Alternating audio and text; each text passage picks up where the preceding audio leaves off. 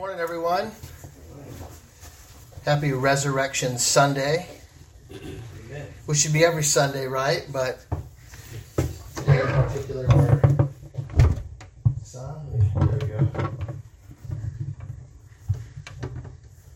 Turn your Bibles, if you would, this morning to the uh, Gospel of John, chapter 19. The Gospel of John, chapter 19.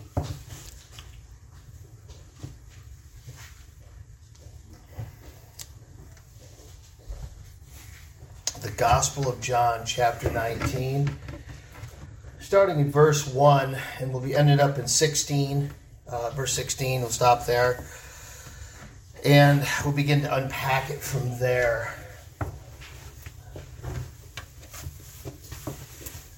Chapter 9, verse 1 reads So then Pilate took Jesus and scourged him. And the soldiers twisted a crown of thorns and put it on his head and they put on him a purple robe. Then they said, Hail, King of the Jews! And they struck him with their hands.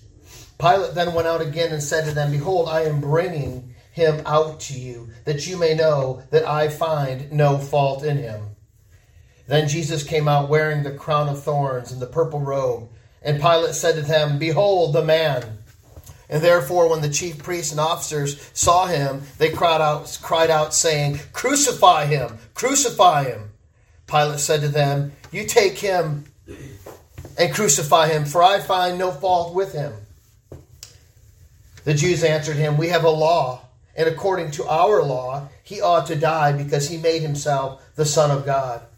Therefore, when Pilate heard that saying, he was the more afraid, and went again into the praetorium and said to Jesus, Where are you from? But Jesus gave him no answer. Then Pilate said to him, Are you not speaking to me? Do you not know that I have power to crucify you and power to release you? And Jesus answered, You could have no power at all against me unless it had been given you from above. Therefore, the one who delivered me to you has the greater sin. From then on, Pilate sought to release him, but the Jews cried out, saying, If you let this man go, you are not Caesar's friend. Whoever makes himself a king speaks against Caesar. When Pilate therefore heard that saying, he brought Jesus out and sat in the judgment seat in the place that is called the pavement, but in Hebrew, Gabbatha. Now it was the preparation day of the Passover, at about the sixth hour, and he said to the Jews, Behold your king. But they cried out, Away from him! Away with him! Crucify him! And Pilate said to them, Shall I crucify your king? The chief priests answered, We have no king but Caesar. Then he delivered him to them to be crucified. Then they took Jesus and they led him away. Let's pray.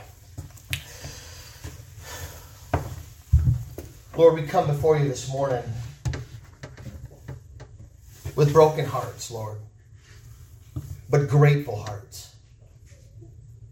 Lord, how can we not read about how you were treated by those who hated you? And scorned you and mocked you and rejected you.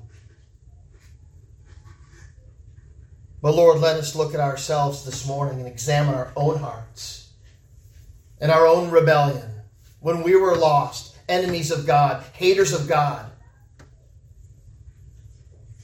But you, Lord, in your mercy, granted us salvation through Christ our Lord. So, Lord, we come this morning to celebrate the power of your resurrection. Thanking you, Lord, that if it wasn't for this reality, Lord, we'd all still be in our sins. We'd be of the most desperate of men. Open our hearts this morning, Lord, to hear what you would have to speak to us this morning, Lord. Let us get out of each other's way and out of our own way. We ask, Holy Spirit, that you'd remove any obstacle that would keep us from hearing your voice this morning. In Jesus' name, amen. Just prior to the chapter we just read, a little background up until this moment, we see that Christ was betrayed by Judas. In 18, verse 2, Judas then, having received a band of men, offers from the chief priests and Pharisees came together with lanterns and torches and torches and weapons. Jesus then asked them, He said, Whom do you seek? Who are you looking for? They answered him, Jesus of Nazareth. Jesus saith unto them, I am he. In the original language, he is basically saying, I am that I am. And Judas also, which betrayed him, stood with them. And as soon as he had said unto them, I am he, they went backwards and fell to the ground. Then he again asked them, Whom do you seek? And they said, Jesus of Nazareth. Jesus answered, I have told you that I am he. If therefore you seek me, let these go their way. And then we have to stop and literally ask ourselves this question this morning, which is always stunning, but absolutely leaves a person in absolute awe. Could this be none other than what we would say Jehovah Jesus? Because we read in Exodus 3:13 we see that Moses said to God, "Indeed, when I come to the children of Israel and say to them, the God of your fathers has sent me to you, and they say to me, what is his name? What shall I say to them?" And God said to Moses, "I am who I am." And he said, Thus you shall say to the children of Israel, I am, has sent me to you. In Matthew 14, it says, And the boat was now in the midst of the sea, distressed by the waves, for the wind was contrary. And in the fourth watch of the night, Jesus went away to them, walking upon the sea. And the disciples, having seen him walking upon the sea, were troubled, saying, Is this an apparition? Is this a ghost?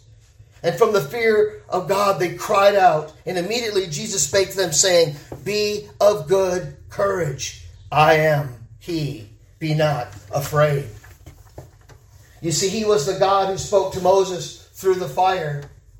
And he is the God that spoke to his disciples through the raging waters. They eventually bound him at this point, and they brought him to Caiaphas. And we notice here that Peter, eventually denies Christ for the first time. The high priest then asked Jesus about his disciples and his doctrine. And Jesus answered him. He said, I spoke openly to the world. I'd always taught in synagogues and in the temple where the Jews always meet. And in secret I have said nothing. Why do you ask me? Ask those who have heard me what I said to them. Indeed, they know what I said. And when he had said these things, one of the officers who stood by Jesus struck him with the palm of his hand, saying, Do you answer the high priest like that? And Jesus answered him, If I have spoken evil, bear witness of the evil. But if well, why do you strike me? And then we see here again, Peter denies him two more times. Then they led him to Pilate, and Pilate then went out to them and said, What accusation do you bring against this man? They answered and said to him, If he were not an evildoer, we would not have delivered him up to you. And then Pilate entered into the praetorium, called Jesus, and said to him, Are you the king of the Jews? And Jesus answered him, Are you speaking for yourself about this, or did others tell you this concerning me? Pilate answered, I am a Jew. Your own nation and the chief priest have delivered you to me. What have you done? Jesus answered, My kingdom is not of this world. If my kingdom were of this world, my servants would fight so that I should not be delivered to the Jews. But now my kingdom is not from here. Pilate therefore asked him, Are you a king then? Jesus answered, You say rightly that I am a king. For this cause I was born. For this cause I have come into the world, that I should bear witness to the truth. Everyone who is of the truth hears my voice. And Pilate said to him, What is the truth? And when he had said this, he went out to the Jews and said to them, I find no fault with him at all. The title of this message this morning is taken from uh, chapter 19, verse 8, the conversation that happened between Pilate and Jesus when Pilate asked Christ this cryptic question, saying, Where are you from? And as we have noticed through these two chapters, this has been the question. But Jesus said, I've never hidden anything from you. You know who I am. You know what I have been preaching. Nothing has been hidden from your sight. But obviously, the Jews wanted Christ gone. And Matthew 27 18 says that Jesus knew that they had handed him over because of envy. Hostility to Jesus has been mounting from the beginning of his ministry. The ongoing conflict from the religious leaders led up to this point. the Jews had stated to Pilate, they said, Hey, we have a law respecting blasphemy. As we're making mention of Levit- Leviticus 24 16 and Deuteronomy 13 1 through 5, they had arraigned Jesus on the charge before the Sanhedrin and condemned him for it. And then in Matthew 26, actually, they wanted to use the word of God to condemn the very word of God. Imagine that. Imagine these beggarly little creatures, these sinners, these men that were actually made by the very hands of God, are now condemning the very word of God. But this was not the charge in which they had arraigned him before Pilate. They had accused him of sedition in Luke 23 2. On this charge, they could not get a guilty verdict from Pilate, so still bent on Christ's ruin, they now adduced the original accusation on which they had already pronounced him guilty, and that was blasphemy. And that is making himself out to be God. And if they could not obtain the condemnation by sedition as a rebel, they now sought it as a blasphemer. And they appealed to Pilate to sanction what they had believed was required by law.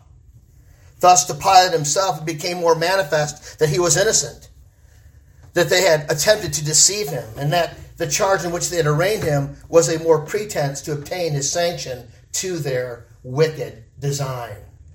Pilate asked, Where are you from? We must ask, why is this question imperative to us as believers? Why is it so important? Why is this question so important to them? What is the meaning behind all of this? Because Pilate was afraid. He had heard the accusations. And the Bible says that he was the more afraid, which made it even worse when Christ did not answer him, but instead remained silent. You think about Isaiah 53 7 said that he was oppressed and he was afflicted, yet he opened not his mouth. He was led as a lamb to the slaughter, and as a sheep before his shears was silent.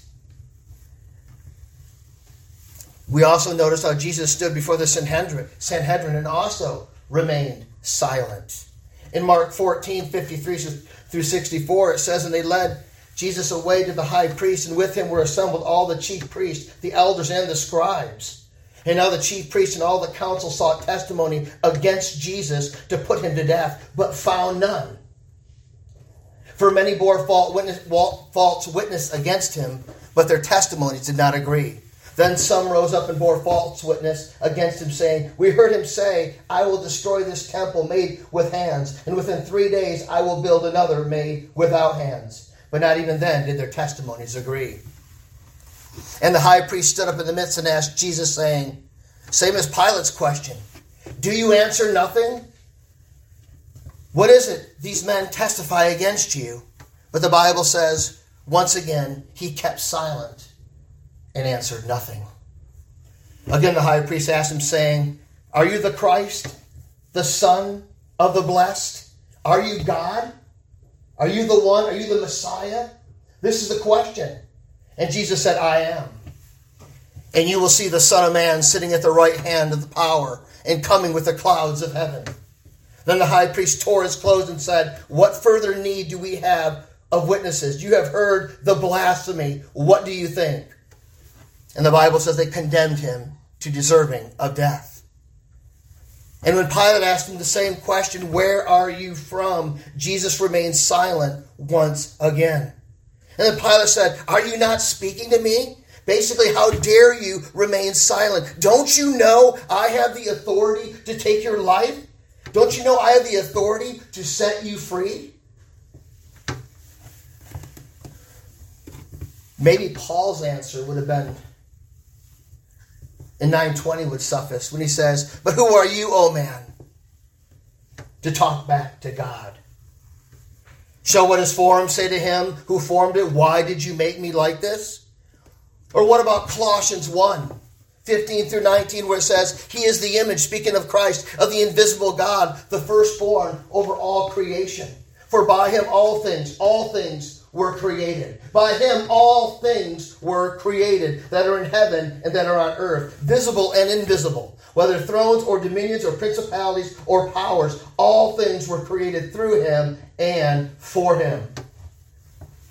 And he is before all things, and in him all things consist. And he is the head of the body, the church, who is the beginning, the firstborn from the dead, that in all things he may have preeminence. For it pleased the Father that in him all the fullness should dwell. This is who he's speaking to, brothers and sisters. This is the audacity of the unbeliever in the face of God provoking Christ, telling Christ, I have the authority over you. I have the power to have you crucified or released. Speak to me. When Jesus answered, he said, You could have no power at all against me unless it had, unless it had been given to you from above. Therefore, the one who delivered me to you has the greater sin. Interesting, that very point was a turning point in Pilate's behavior. You know, many churches don't ever want to talk about sin and say Jesus never preached against sin. Right here's a very good, valid point that Jesus told him, and this would sober anybody up. Therefore, the one who delivered me to you has the greater sin. Then it says, from then on, Pilate sought to release him.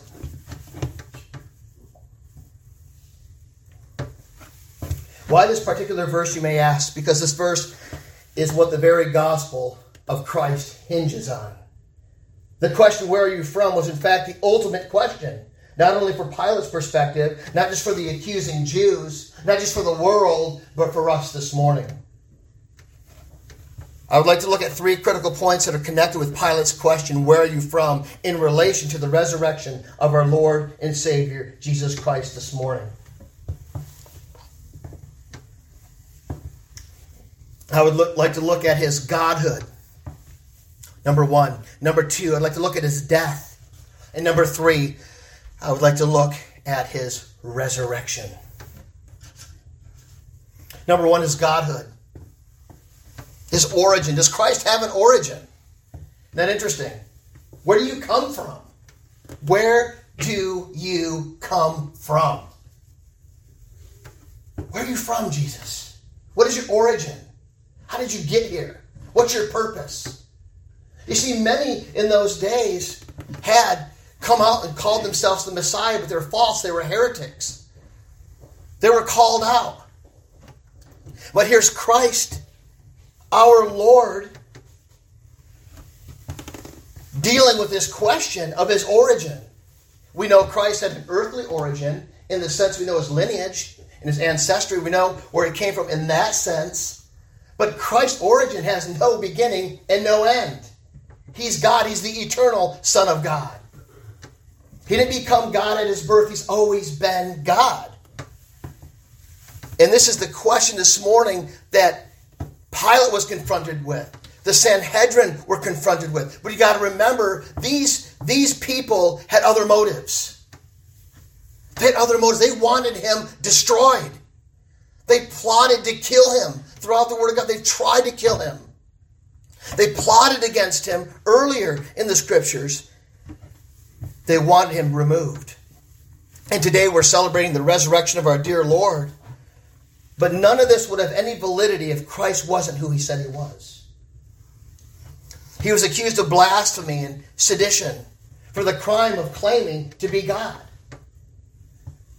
I hear people say sometimes, actually, people on the streets and stuff will will come out and they'll say, well, there's nowhere in the Bible where Jesus says that he's God. It's filled with points in the scriptures where he claims to be God.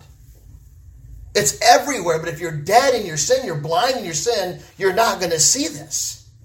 But there's something about creation, the scriptures say in Romans, that all men know that God exists. We're made in the very image of God. We have a conscience. We know right from wrong.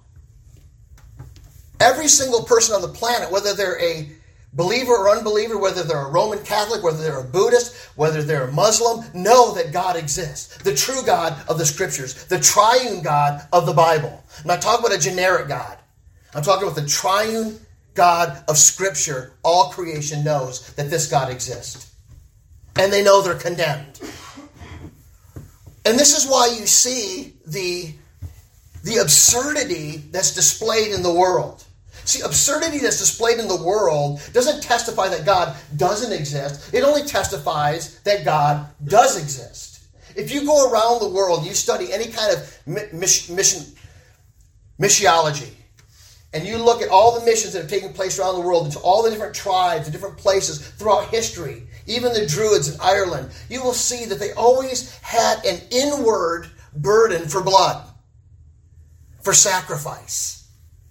See, it's, it's, it's written upon our very being that something needs to die for us to be free. Blood needs to be shed somehow. And this is why when Christ came, he satisfied the whole total law of God. But also, he satisfied, as Romans, I think it's Romans um, chapter 2, 13 and 14, he satisfied also the law of the pagan. Where do you think these things come from?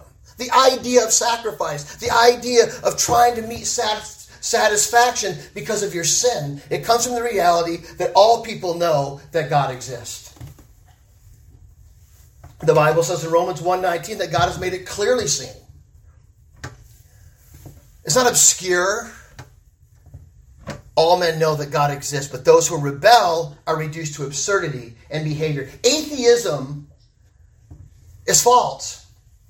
There's no such thing as an atheist because atheists have to borrow our worldview to fight against our worldview. Isn't that weird? They have to borrow from us, steal from us in order to argue against us. The reality that atheism really is just a recognition that they believe in an objective God. And I'm not going to get too deep into that because that would take up a, the whole hour. But I would like to focus this morning that the Godhead of Christ, the God hood of Christ, his origin as being God, the eternal God, is just what was on the table that day.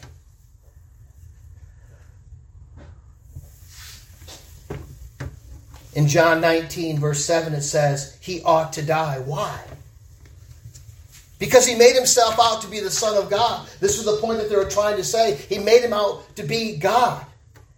And if Jesus was not the Christ, then we would have no resurrection. Therefore, we here today would have no salvation. As the Apostle Paul wrote in 1 Corinthians 15 14, he said, If Christ be not risen, then our preaching is in vain, and your faith also is in vain. In 1 Corinthians 15 17, he says, And if Christ has not been raised, your faith is futile, and you are still in your sin. It all banked on whether or not Christ was God. Because if he wasn't God, we have no gospel, and the resurrection doesn't matter. But because he was God, this is where he rose from the dead because he was God. They tried to kill Jesus earlier in the book of John for the same reason.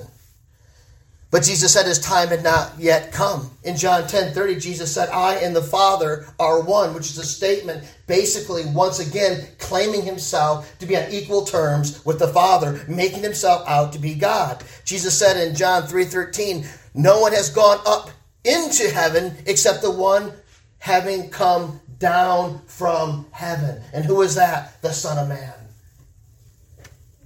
No human being comes down from heaven, ascends and comes down from heaven, except the Christ, the Son of God, who is God.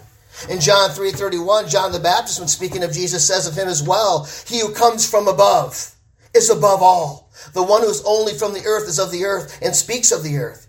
He who comes from heaven is above all. Jesus understood that everything concerning himself, the gospel, and the mission of the church hinged on this very question of the day.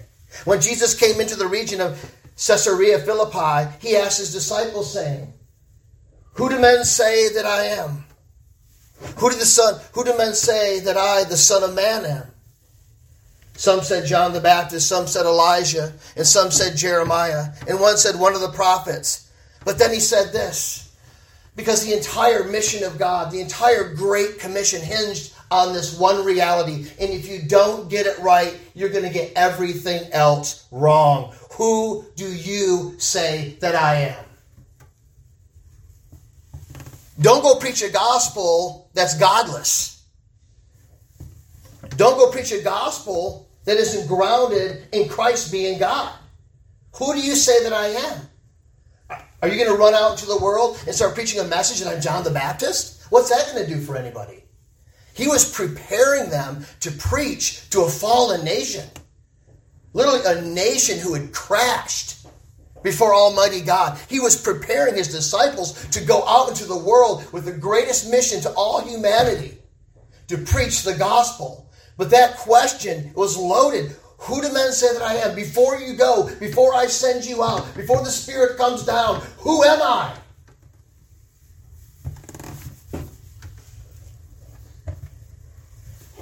And Peter said, You are the Christ, the Son of the living God. It's that point right there in which he was being handled at the praetorium before Pilate. It's that very point right there. And Jesus answered Peter, He said, Blessed are you, Simon, Simon Barjona, for flesh and blood has not revealed this to you, but my Father who is in heaven. And Jesus didn't rebuke Peter for his answer, but he instead he blessed him. He agreed with him. And I also say to you that you are Peter, and on this rock I will build my church, and the gates of hell shall not prevail against it. Then he commanded his disciples that they should tell no one to remain silent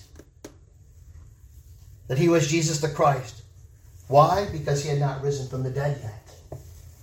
Because he had not empowered them to do so yet. And this is where we're going with the entire situation that's taking place in the praetorium.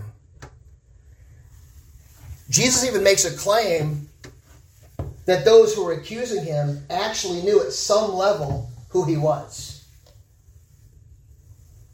I understand the doctrine of total depravity. I understand that men are dead in their sins. I understand that they're blind, they cannot see. But once again, as we talked earlier, men know that God exists.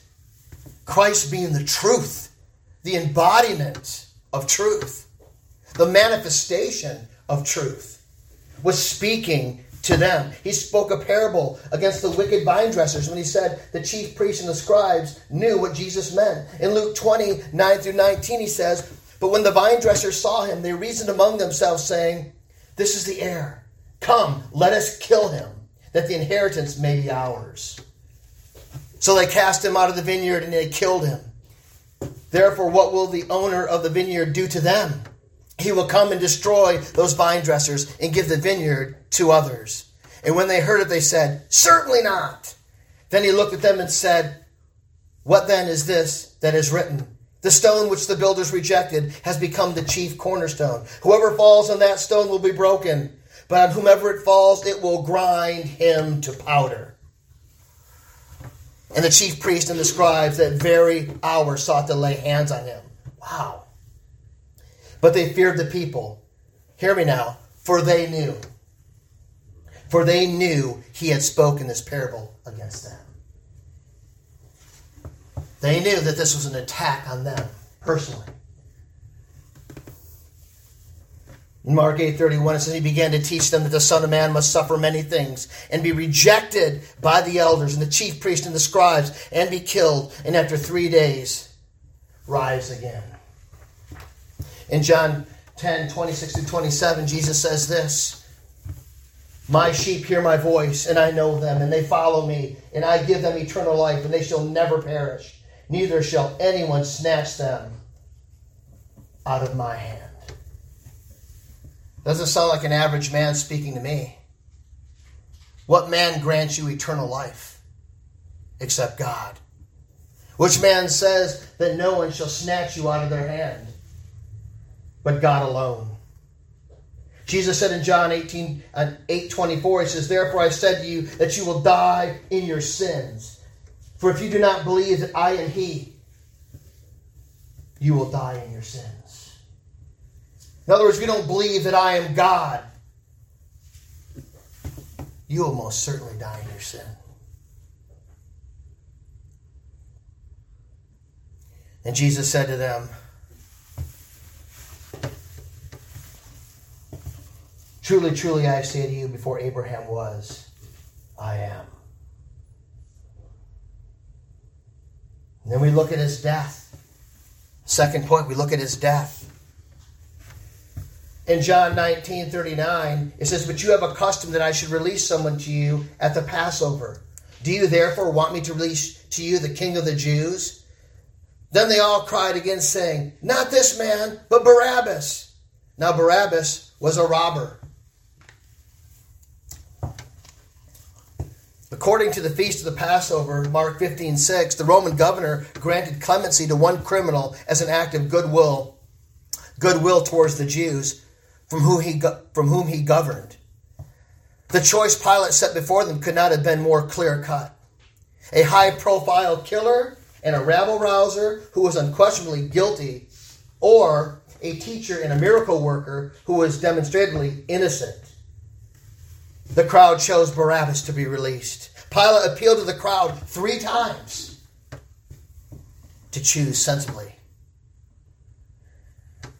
The story of Barabbas and his release from condemnation is a remarkable parallel to the story of every believer and each and every one of us in this room today. To us who sit here today and are fortunate to hear the gospel preached, are fortunate to be able to gather with the people of God because you've been saved by the precious blood of Christ. We have so much to be excited about, so much to be thrilled about. We stood guilty before God and deserving of death, but then, due to the influence, due to no influence of our own, Jesus was chosen to die in our stead. He, the innocent one, bore the punishment we rightly deserved. We, like Barabbas, were allowed to go free with no condemnation. As Romans 8 1 says, And Jesus suffered once for sins, the righteous for the unrighteous, that he might bring us to God. See, only a culture of death would allow Barabbas to be released and have Jesus delivered up to the will of his enemies. I mean, just think about that. Have you ever contemplated about that whole situation? I'm sure you have.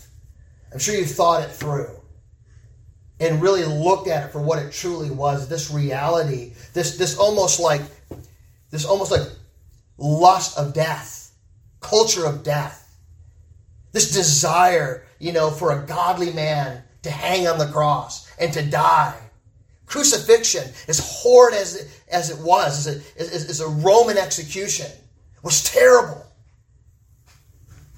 this whole idea that they chose Barabbas to go free just goes to show you the inclination of men's hearts are always to do evil. The depravity of man is clearly seen in that reality.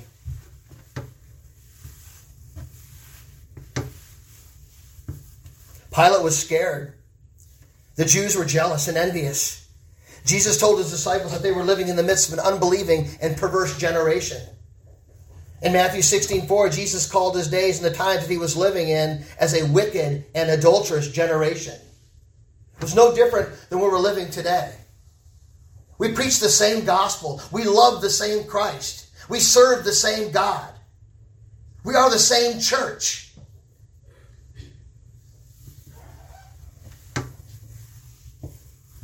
Jesus said in Matthew 10 16, just to give you an idea what the world is like if you're a true believer, I am sending you out like sheep among wolves.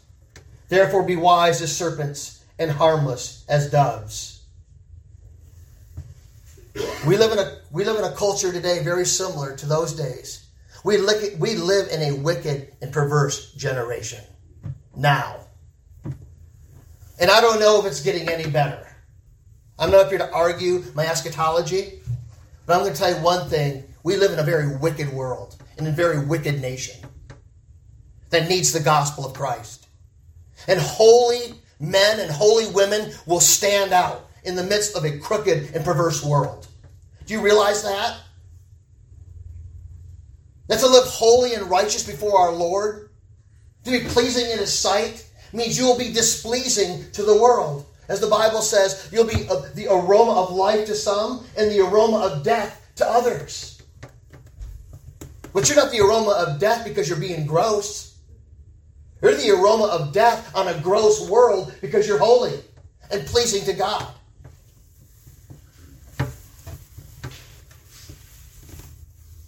Jesus went from the place of Gabbatha to the place called Golgotha. from one place to another.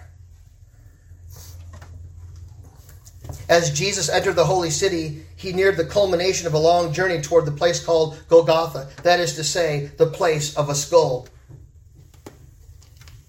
Historians and archaeologists tell us that the little section of land called Golgotha, where Jesus was crucified, was actually a landfill. Everywhere you, every, everywhere you look is a pile after pile of rotting, stinking trash. And Golgotha was the worst sort of primitive, barbaric landfill possible. When the Romans were crucifying criminals, often there'd be nobody around afterwards to claim the bodies. Nobody wanted anything to do with folks who had been in trouble with the law. So the soldiers would peel the bodies off the beams and toss the corpse into a garbage heap. Then the wild dogs and the feral animals on the outskirts of the city would eat the flesh off the bones. No costly, elaborate burials were necessary. And that's the place where Jesus Christ our Lord was crucified. The worst sort of garbage dump imaginable. The fact that Jesus told the thief on the cross that he would be with Jesus in paradise is highly significant for you and me today. You see, on that day, paradise came to a landfill. Think about that. Paradise was connected to a garbage dump. The connection was Jesus. We may be living in a garbage dump today, but paradise can still find us. Our lives may be disgustingly messy and flies may buzz all around us, but Jesus is always near. That's great news because even if we're in a really tough spot, we need to never count ourselves out. There is always hope. There's always hope. Romans 6:10 says for the death that he died, he died to sin once and for all. Do you get that? How significant that is? That he paid the price once and for all.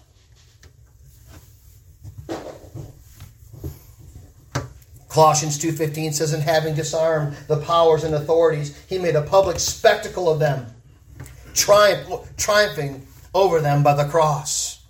On the cross, Jesus forever defeated death. The book of Romans says he was delivered over to death for our sins and was raised to life for our justification. The grave could not hold Jesus. He defeated it from the inside out. He died to pay for our sins, and the proof that it worked is demonstrated in the fact that he rose from the dead. The grave had to release Jesus. As it discharged him, he rose and made a public spectacle of it. He disarmed the powers and authorities that were agents of destruction and paraded them through the heavenly realm as a defeated, conquered, and powerless foe. He publicly shamed them, conquered, and crushed them. Death, where is thy sting? Grave, where is thy victory? When Jesus rose from the dead, he defeated death, hell, and the grave. And if you want to defeat death, hell, and the grave, believe upon the name of Christ. There is no other way you will beat the grave, or beat hell, or beat death. If you aren't truly resting in the finished, complete work of Jesus Christ our Lord. The cross was a complete victory. Do you realize that this morning? Let that sink into your hearts and minds into your emotions. The cross was a complete victory. Do you realize that? You can take a deep breath because Jesus is victorious. He completed his assignment, he fulfilled it. But he says this In this world you will have trouble, but take heart, I have overcome the world. We're still in the world, right? We're still in the world, but we're born again. We've been given a new heart, a new life, a new mind, new eyes. But we're still got to live in this world until He takes us home, and then we're glorified. Jesus said in John 15 20, Remember the world. Remember the word that I said to you. A servant is not greater than his master. If they persecuted me, they will also persecute you. Jesus said in John 15, 18, If the world hates you, you know that it hated me before it hated you. Matthew 10, 22 says, And you will be hated by all for my name's sake, but he who endures to the end shall be saved. We still got our lives to live in this world, in this dark world. And we will be persecuted. We will be rejected. We will be mocked. We will be laughed at. And some of us may even have to give our lives. In John 2:19, when Jesus was speaking to the Jews, at one point he said, "Destroy this temple, and in 3 days I will raise it up." You got to understand something. They didn't even understood what that meant. They thought he was talking about the physical temple, but he was talking about himself. We see what they didn't understand. Doesn't matter. It's still truth. Just because someone doesn't understand doesn't mean it's not reality. It was the truth that Christ spoke.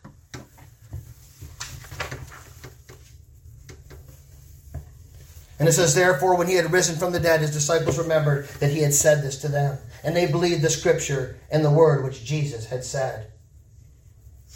In John 18 14, remember when even Caiaphas had advised the Jews that it was expedient that one man should die for the people. I don't know if Caiaphas was converted. No idea. But that's true. Romans 6 4 says, Then we were buried with him through baptism into his death. That just as Christ was raised from the dead by the glory of the Father, even so we also should walk in the newness of life. And Romans 6 9 says, We know that Christ, being raised from the dead, will never die again. Death no longer has dominion over him. 1 John 4:10 says in this love not that we have loved God but that he loved us and sent his son to be the propitiation for our sins. Propitiation is used in the New Testament to describe the pacifying and placating or appeasing of God's wrath. Jesus Christ satisfied God's wrath perfectly. Do you realize that? It was absorbed in Christ perfectly.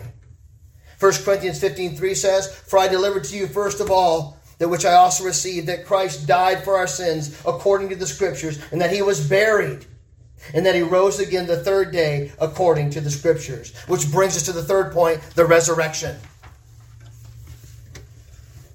The resurrection. We see this whole reality the accusations and the questions and the confrontations. But then we see Christ, he goes to Golgotha, he gives himself there. As a sacrificial lamb of God, he was laying upon the very altar of God. Christ kept God's law perfectly. Every jot and every tittle. And for those of us who were meant to die because of our sin against God, we did suffer the death penalty, but it was in Christ. Christ died as if it was us. He took our place upon the cross, and he took upon himself the full wrath of God. It wasn't circumnavigated around our sin, but our sin was punished. Your sin was punished. Your blasphemy was punished. Your adultery was punished. Your lust was punished. Your lying was punished. Do you understand that? Your idolatry was punished. Your murderous heart was punished upon the cross in Christ. He became sin who knew no sin, that we could become the righteousness of God. He died in our stead. And that is good news. In 1 Peter 1 3, it says, Praise be to God our Father of our Lord Jesus Christ. In his great mercy, he has given us new birth into a living hope through the resurrection of Jesus Christ from the dead. Talking about resurrection power. Jesus said in Acts 1 8, But you shall receive power when the Holy Spirit has come upon you, and you shall be witnesses to me in Jerusalem, in all of Judea and Samaria, and to the end of the earth. This is the power of Christ's resurrection working through his people today. You see, you need the power of God, the enablement of God to penetrate the world around us. See, the Spirit of God isn't given to us so we can just play games on Sunday morning. It isn't for us to be Sunday morning show offs by showing everybody all of our trickery and all of our gifts and all of our things. We're enabled by the power of God to go into the world, into a world that hates your guts because of what you stand for and to succeed. It is the enablement of God. It's the muscularity of the Holy Spirit working inside of us. And it only comes with the resurrection of Christ. In Romans 6, 5 through 6, it says, For we have been united with him in a death like his. We will certainly also be united with him in a resurrection like his. For we know that our old self was crucified with him, so that the body ruled by sin might be done away with, that we should no longer be slaves to sin. Jesus said in Mark 16 6, Don't be alarmed, he said. You are looking for Jesus, the Nazarene, who was crucified. He has risen. He is not here. Philippians 3:10 says, I want to know Christ. Yes, to know the power of his resurrection and the participation in his sufferings, becoming like him in his death. That's what I want. That's what I truly desire. I want to know the power of his resurrection. I'm not going to dance around on stage, but I want his power inside of me to overcome sin. I want his power upon my conscience that I would recognize and see my own waywardness and my own sin. I want his power resting upon me so it would humble me and break me, that I would realize how great he truly is. That I would bow my knee to his sovereignty. And I would be participating in his sufferings, becoming like him. Do you not want to become like Christ? Not the Christ that's being peddled in all the megachurches. Most of them, anyways. But the unpopular Christ, the unpopular gospel.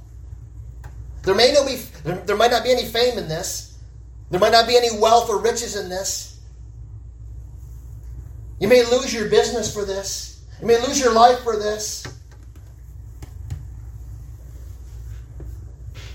But I want to know Christ. That's all I care about. That's all I want. It's all that really matters. At the end of your life, that's all that's going to matter. It's going to matter how many likes you got on Instagram or how many followers you got on YouTube. It isn't going to matter. The only thing that's going to matter is that your heart wants to know Christ. Where are you from this morning? Where are you from? Someone to ask you, where are you from? I'm not talking about your address. I'm not talking about your job occupation. I'm talking about your identity. Where are you from? Where are you from? I'm from Christ. I've been birthed by the Spirit of the living God. I no longer live, but it's Christ who lives in me. I no longer live. Jesus said to Mary, He says, I am the resurrection and the life. The one who believes in me will live, even though they die. And whoever lives by believing in me will never die. Do you believe this?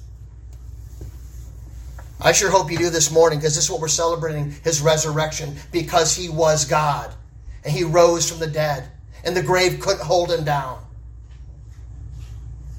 And this is the Christ that I'm preaching to you this morning. Says Romans 6:13 says, "Present yourselves to God as being alive from the dead." Present yourself to God this morning, brothers and sisters, before we close, as being alive from the dead, as one who has come back from heaven. That's what your life should look like. As one who is being alive from the dead. That's what they saw Christ. He came back. He rose again. He's alive. The stone is rolled away. Our Savior is alive.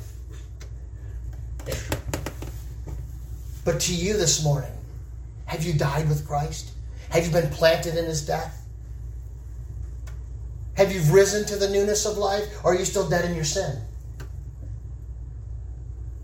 Are you still fooling around with it a little bit and just thinking maybe I'll get right with God someday when I get time? Got all these other things before God and You've worked out excuses in your life that you can kind of permit this and permit this and accommodate this. It's okay. He accepts me anyway. It really doesn't matter. But it does matter. Because the Bible says that God will share his glory with no one and nothing. Today, I would really appeal to you as your brother in Christ and the pastor of this church that you would seriously examine your hearts and see where you stand before God. If you are not His and you are just fooling yourself, you're not fooling God. You may be able to fool others with your performance, but you're not fooling God. 1 Corinthians 15 says, For what I received, I pass on to you as of first importance that Christ died for our sins according to the Scriptures, and that he was buried, and that he was raised on the third day according to the Scriptures. And in Acts 4.33, I'll leave you with this verse.